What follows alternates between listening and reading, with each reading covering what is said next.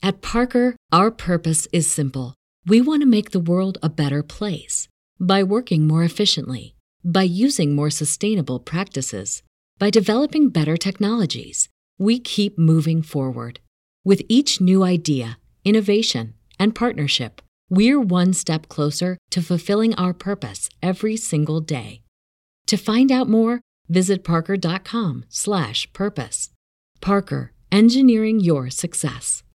Say goodbye to your credit card rewards. Greedy corporate mega stores, led by Walmart and Target, are pushing for a law in Congress to take away your hard earned cash back and travel points to line their pockets. The Durbin Marshall credit card bill would enact harmful credit card routing mandates that would end credit card rewards as we know it. If you love your credit card rewards, tell your lawmakers hands off my rewards. Tell them to oppose the Durbin Marshall credit card bill.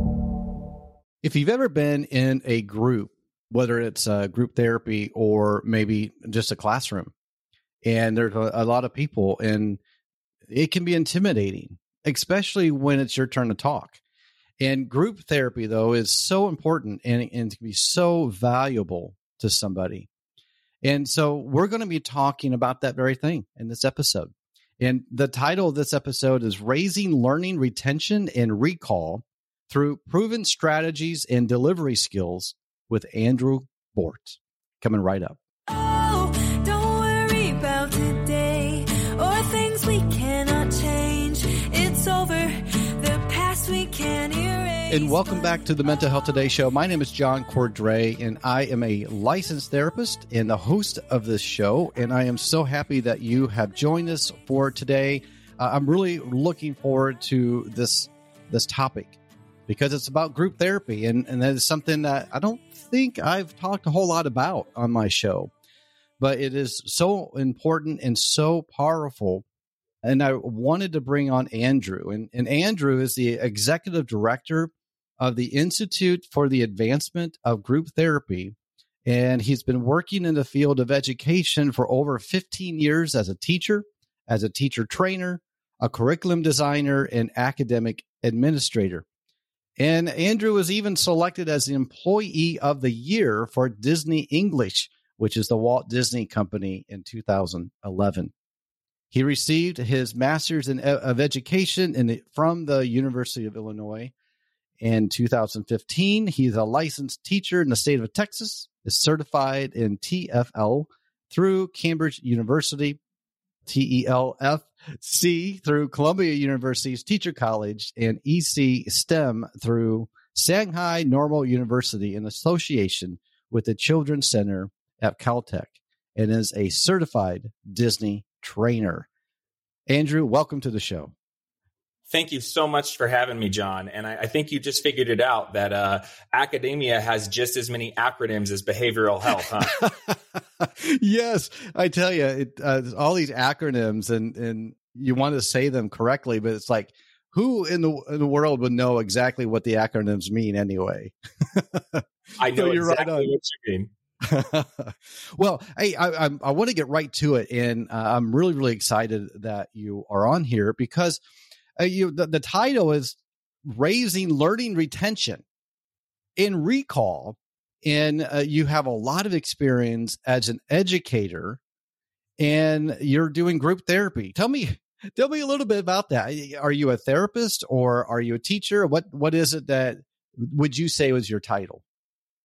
Well that's a fantastic question. I am not a therapist and actually, that is one of that's one of the challenges uh, that I faced so far. I, I do think it it might be easy to dismiss some of the points I'm making because I do not have a clinical background.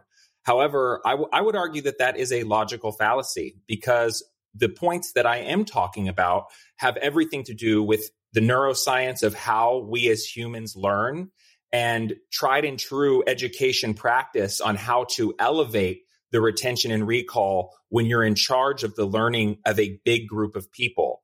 Because of course, everyone is going to be at, at quite a different level as far as their working memory, their processing speed, background knowledge about a certain topic, even background experiences will will color the perceptions of of the information that they are receiving or the skills that they're practicing within a group setting well that makes a lot of sense you don't have to be a, a licensed therapist to run a group therapy because the the topics I, I would imagine uh, that you bring up has a lot to do with the uh, learning and education and and trying to bring retention and recall. I mean, obviously that's the title of our our episode. So tell me, Andrew, what what would be some of the age range that you work with? Well, I've actually m- myself as a teacher, I have worked with children as young as 2 and all the way through the university and teaching adult classes as well. But right now, we're actually working with facilities and clinicians themselves to deliver clinician training on the delivery side of education and, and group therapy. So let me give you an example. If we have a we have we have teacher training, correct? So like after the teachers finish their degree, whether it's in English or math or science, whatever they're teaching, that's separate. That's their degree. That's their content area. After that, they need an additional certification to be an actual teacher. And that focuses on the delivery skills. And the way I look at it is the clinicians content area, their area of expertise is helping people recover, helping them accept or acknowledge, uh, give them the coping and the recovery skills necessary to leave a, uh, lead a meaningful life outside of the safety of the recovery space or the therapy space. So you need there there are there are two components to being to transporting knowledge and skill to another person. Part of it is being an expertise in your content area. The other part is diversifying instruction, is knowing how to find out where your your patients or your learners are on their journey and making sure that the lesson is tailored to give them the appropriate amount of desirable difficulty to challenge them a little bit but make it obtainable so they don't get frustrated and give up. Hmm. Yeah, that that and that's a big point right there because when when it's not attainable, it is easy to get frustrated and and then it's easy to give up and then you don't learn and you don't get the help that you need.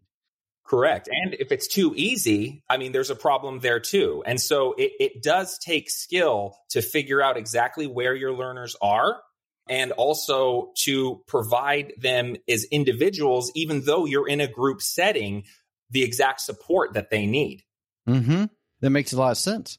And so, what what exactly then do you talk about in these groups? Well, so again, when when we work with the facilities, when we work with the clinicians, it's actually the workshop that we deliver. And so our workshop begins by challenging some preconceptions that many clinicians have about how we learn. So we address the difference between knowledge and skill. And again, you cannot you, you cannot learn a skill by hearing somebody talk about it or by watching someone write bullet points on a board. I mean, could you imagine learning how to swim from reading a book or learning how to ride a bike from watching somebody else? Knowledge and skill are not the same thing. You can know what you're supposed to do on a bike. You need to pedal, you need to balance and but that doesn't mean that you're going to be able to do it once you get on that bike. And so a big part of recovery capital, I mean, they are skills. That means they need to be practiced. And from, from what that we've seen in the group therapy space as it stands is a lot of didactic instruction, theory, knowledge transfer, and a lot of people talking one at a time. But that's not how you learn a skill. So what I want to do is ask the question, what do we want the patients to learn by the end of this session? What is the most effective way to get them there for everyone in the room, not just one, because we have, might have eight or 12. How, what's the most effective way for everyone to make progress? How am I going to know if they've obtained what I want them to? What am I going to do if they haven't? But equally important, what am I going to do if they have? If I have half of my room that, wow, we've done it on this side, but the other half hasn't, what do you do at that point? And those are the questions that we are asking, and we are providing the tools to answer and address. Well, that's fantastic. And, and these are some of the things that are not really taught in, in school. We're just not taught it. And, and we're taught a lot of other things, but what you're talking about, that's something that, that needs to be taught outside of what we learn in school. So this is a fantastic service. I that that's why we're here. I, I know it is an ambitious goal to you know try to change the the the lens through which we view group therapy, but I I look at it as a learning environment and I look at it as precious time. It is very precious time that the therapist gets with their patients and I think it should be used to the greatest extent possible. We need to maximize the learning. We need to maximize the retention. And we have decades and decades of research and educational best practice that can be applied in this space. We just need to do it.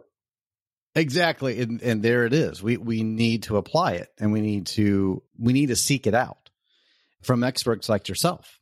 And so, uh, so I want to just kind of veer off just a little bit. And I'm very interested, Andrew, of why why and, and how did you get involved with the Institute for Advancement of Group Therapy? Well, I'll tell you, John, that I am, have been, I still am, I'm in continuous recovery myself. And through my experience in the recovery process, I I did not have a good experience in group therapy. And I'll tell you, I, have told that to some of the clinicians that I've talked to. Uh, it wasn't the right thing to say because uh, that that pushes people away pretty fast. But it, it, was my experience. Now I have ADHD. My my mind moves very quick, and I wasn't in a great place either while I was in you know when I was going to those meetings and or I was in group therapy. So for me, I I was bouncing my knees up and down. I was looking at the clock. I was wondering, when the heck am I going to get out of here? And half the time, I didn't even know what the objective was. I didn't even know what I was supposed to be learning. It just seemed like, it seemed like there wasn't a plan. Like there was, well, let's see how everybody's feeling today and let's see what happens. But what I learned, not only through my professional development at Disney, but all, you know, education and in business, hope is not a strategy. So you, you need to come in with some sort of plan, some sort of objective. And if you can get people who are like me or you know, the opposite of me. Like you need to be able to deliver the content to a wide range of personalities and a wide range of people and l- who have different learning preferences. So there are ways to do that again through diversifi- uh, diversification of instruction, excuse me, and some tried and true teaching practices that will be very, very effective in the group therapy setting. We'll be back after a quick break. Hi, this is Ross, the host of Smells Like Humans. Each week, we talk about the curious things that people do. This show is for you when you're in the mood for unscripted, lighthearted conversation, personal stories, and just a smattering of psychology and information you can use. I promise we will make your day pass a little faster and put a smile on your face. Sometimes silly, sometimes serious, but always fun. Please join us because no matter who you are, we all smell like human. Please follow the link in the show notes. Wow. So yeah, I, I I really really like to hear people who are in leadership of these mental health and, and educational companies. They developed it or, or started or uh, became a leader in it out of their own hurt and pain, out of their own experiences. And I think a lot of times that is the the best thing because when you talk to someone, you can say, "I've been there." I know what it's like. I know what it feels like. And and so that has a lot of a lot of impact as well. So which is is, is fantastic. So you you mentioned that you worked for Disney for a while. I know it's been a while. And I I I loved Walt Disney Company, and I, I would just love to know and learn a little bit about what you did there as well. Sure. So the year was uh, 2008. I had just graduated and gotten my teaching credential, but there was a crash, you know, U.S. economy, and I could not find a permanent position. Oh, there were only uh, long-term substituting jobs available at the, at the schools that I was interested in working in. So I looked outside, I looked abroad, and I saw that there was a, uh, jobs available in you know many different countries. But that's a really big risk to take. That's a really big jump. And so I decided I'm going to go with Shanghai, China, because it's a big city and because the Walt Disney Company is there. And if I put all my cards out on the table, I, that's the that's the version I'm used to telling. I also thought that if I stayed in the United States, I was going to die.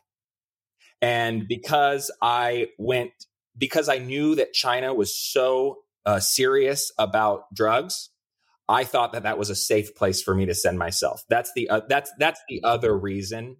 And forgive me for not including that the first time. I'm just so used to telling it the other way. Mm-hmm. Yeah. So I thought, you know, I, I heard rumors that in China, if they catch you with drugs, not only will they uh, execute you, but they'll they'll send the bullet to your parents and make them pay for it make them pay for the bullet. I don't know if that's ever true, but that that's something that the the expat community we always used to tell each other that stuff. And I do know that they they come in and they'll take foreigners out of bars and pluck their hair out and test them. And yeah, you will get deported or sent to a uh, re-education camp. Or if you're smuggling, yeah, yes, you you can be executed. That is for sure. Hmm. Yeah. So I went, I went there. I went there to try to save my own life. I guess. I guess is one way to look at it. But also, uh, no, I was interested in in living and experiencing a different culture. Also, I was excited because you know I did know Disney, and I just I needed a change. the The current environment I was in was not working, and I I got out. Well, that is uh, you going to Disney. The kind of the main reason was what you were experiencing. And you said that you thought you were going to die.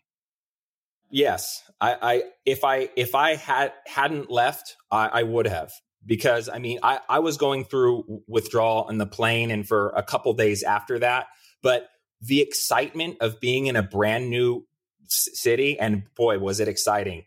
That actually helps. That help that help that helps a lot. You know, a, a lot more than than sitting in bed under the covers I, I, I don't know why. I I just for for me that being in a brand new place it, it helped it helped me kind of refocus and think about what's next. I, I almost accepted that I left a certain part of my life behind, and that that really did work for a while.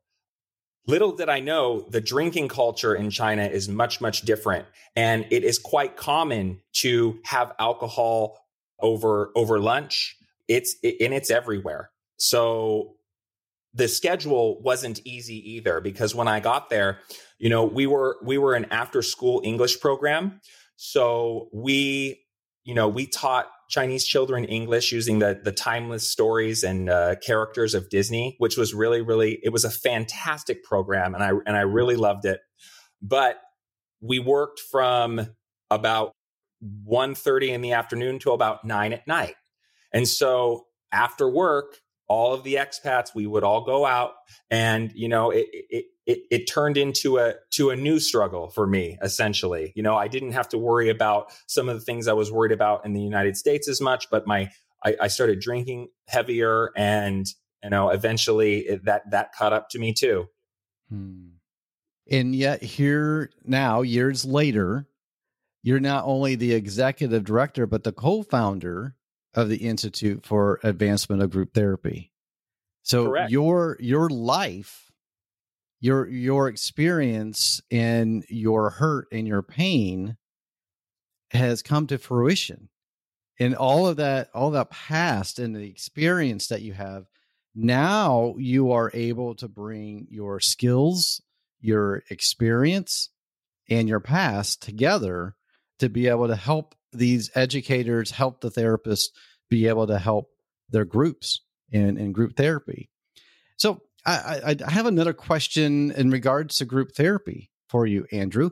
Uh, we hear the term a lot, and, and you know we we talk about it, but I don't know if people understand exactly what group therapy is.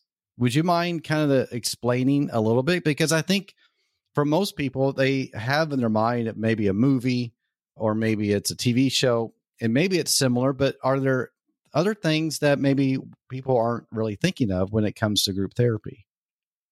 That is a great question, John. And the problem with answering it is that it varies wildly from place to place. It depends on the facility, on who is delivering, or if there are multiple people who are responsible for the group, the size of the group, the, the type of group, whether it's a CBT or a process group. So a more general answer would be it is a learning environment. It is a place where we want a population of people to go so they can gain additional knowledge and skill. So when they leave, they, they will have a better chance than when they walked in. That is, that is the most simple way for me to explain it because it's very difficult when we try to pin down a specific model because at this campus or at this center, it's going to look different from that center. Even places that have an existing curriculum where you'll see the therapist reading from a book, that's not going to be done the exact same from room to room, even in the same facility. And frankly, the people in the room are going to be interpreting it differently. And that's why I, am a big proponent of there are multiple paths to recovery, but according to neuroscience and the way we learn, because our schema, our background knowledge, the things that we bring in with us, they are involved in us processing and internalizing information. So even two people in the same exact type of recovery program, they're on their own individual paths because they're hearing and they're they're receiving different information. And that's exactly what I was trying to get at. So what you just described very eloquently it's not what we think of when we watch a movie or see a TV show. It's not what Hollywood shows us. It's individualized. Many people come into one room with different backgrounds and they bring a certain energy as well as uh, the instructor, whether it's a therapist or, or whoever is leading the group. And it's it's a place where we all come together and we learn from one another because your background is different from my background, but the, both of us, if we are in this group, we can learn from one another. Yes, you're abs- you're absolutely correct. Keep going. No, and, and, and I was just going to say that sometimes people look at and think of group therapy as boring or not good. They don't want to do it. They don't want to talk, and it they they think of well, I just have to do this if they're being made to do it. But it could actually be a very powerful therapy technique.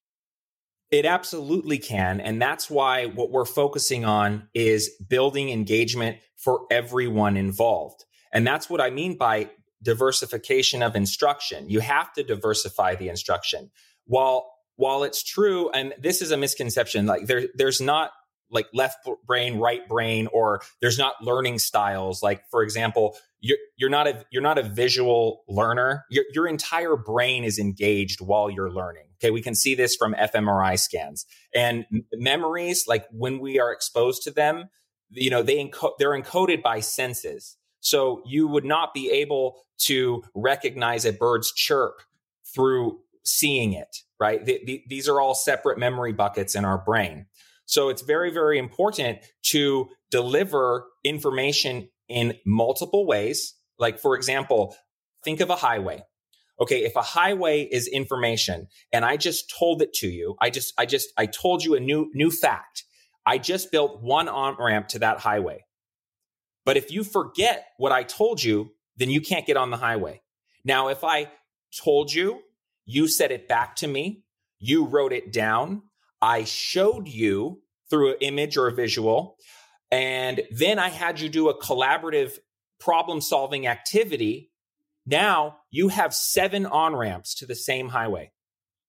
Much more likely you're going to be able to get to that information if you need to later because you have seven on ramps instead of one.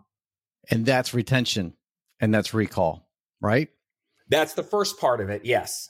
so the the way the way neuroscience and, and learning works is we have neurons that link in our brain when we when we hear new information or we experience new things but they they are not hardened yet like they're very easily eh, very easily forgotten like i could ask you questions like how many how many students or or friends do you remember from 6th grade or what did you get for your 12th birthday you're not going to remember that stuff right? Unless it was a very, very meaningful event. If we want to be able to remember and recall, we need to practice. We need to fire those neurons over and over and over again. You can think about it like walking through a forest. The first couple of times you're just going to be walking over grass and leaves, but eventually you're going to wear a groove into that dirt. And now you're going to be able to find your path to the destination in the forest whenever you want. And that's that's how learning works. And just because, you know, you are struggling with addiction doesn't mean you learn different than everybody else. We all learn the same. I think that's an excellent point. Excellent. Because someone who is struggling with addiction and you know what that's like, right? Absolutely. There's a lot of a lot of shame that can come from that. And a lot of self just beating yourself up for it. And and it'd be very easy to say to yourself or to think to yourself, I don't learn the same way. It, everyone else is smarter than I am. And it's really easy to get into that negative mindset. And but what you're saying is it doesn't matter. It doesn't matter if you're addicted or not. We all learn the same way. We do. And not only that, but that's what I think you illustrated how important the clinician is. So I don't want anybody to think that, oh, he, you know, he doesn't think clinicians are doing their jobs effectively. No, no, no. Clinicians are incredibly important for the reason that you just said. They are, they are the masters of the content. They're the guide. So nobody knows what exact therapeutic intervention might be appropriate for a given moment better than the therapist. Like they are, they are key. But what we're talking about here is, is separating the, the content mastery from how we're going to get everybody on on the boat and going as quickly as possible in a very very short amount of time you know we want to increase that practice we want to increase the patient talk time so many even if you were to go on youtube right now and look up fantastic examples of group therapy i guarantee you 90% of what you're going to see is one person talking at a time and let me tell you something if you are sitting there for an hour listening to somebody else talk, you're not learning. You're mm-hmm. probably not even paying attention. And how will the therapist know what what you've retained and what you haven't in that situation? They won't. So the the strategies that we're talking about, I mean, they cover everything from engagement tasks, team exercises, focus tasks, setting objectives, scaffolding, like memories and like facilitation. There's there's so many that we cover but all of them are designed to help the entire group progress as quickly as possible in the given time. And uh, uh, some pushback i've gotten is well what about process groups? If if if somebody needs the group to slow down and they and they need for you know for someone's emotional well-being to stop and listen even if it takes an hour then that's absolutely what they should do. But they should do it because it's the right thing to do not because it's the only thing they know how to do.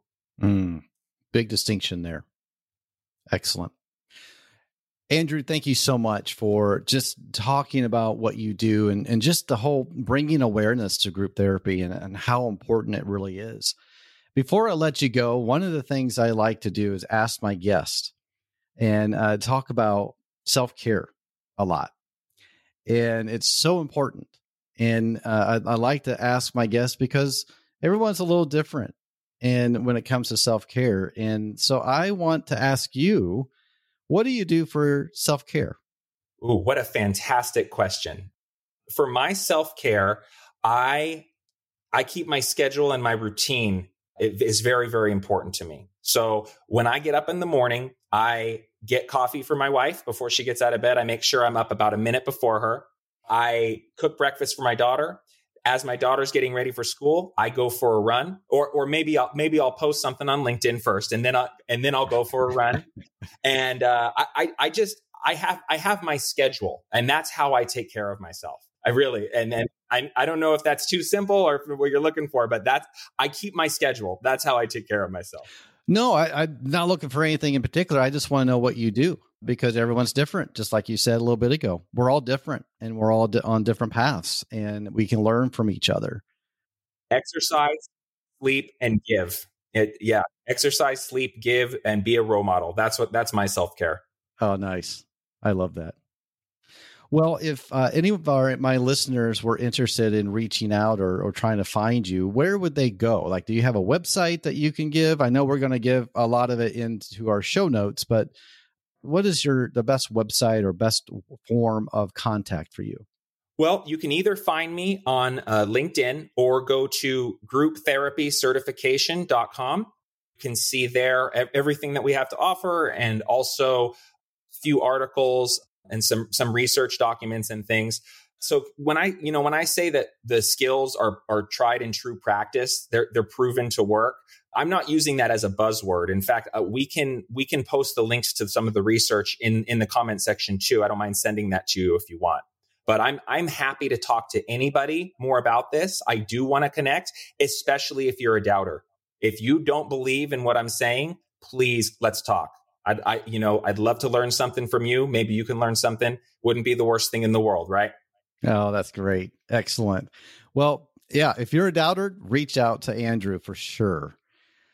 All right. Well, I, I'm going to just kind of close the episode here, but I just again want to thank you so much for coming on and, and taking some time to share with my audience about what you do and, and the importance of group therapy and uh, it is uh, greatly needed and and there may be therapists out there that really are interested in learning more as well and maybe they want to be a part of this themselves yeah that'd be fantastic so our, our program does count for uh, CEU hours in addition to the certification. Uh, what we're really trying to do is certify in entire facilities would be would be the best way. And that way it would bring more consistency to the delivery across an organization. That's a that's a big thing for me. You know it's part about being at disney and, and expanding from three schools to 44 schools. I, i'm really big on quality and consistency across the board. And so my preferred way is to get everybody certified. I like that a lot. Well thanks again, Andrew, for coming on. And I want to thank you all for listening to this show. I hope it was helpful and beneficial to you and encouraging to you. And I want to encourage you all to continue to work on yourself. And remember, the Mental Health Today show has been championing your mental health since 2015. Take care and bye bye.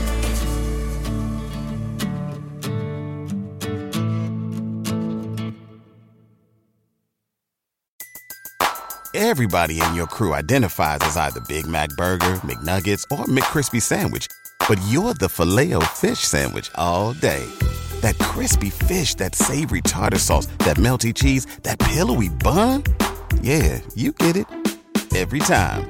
And if you love the Filet-O-Fish, right now you can catch two of the classics you love for just $6. Limited time only. Price and participation may vary. Cannot be combined with any other offer. Single item at regular price. Ba da ba ba ba.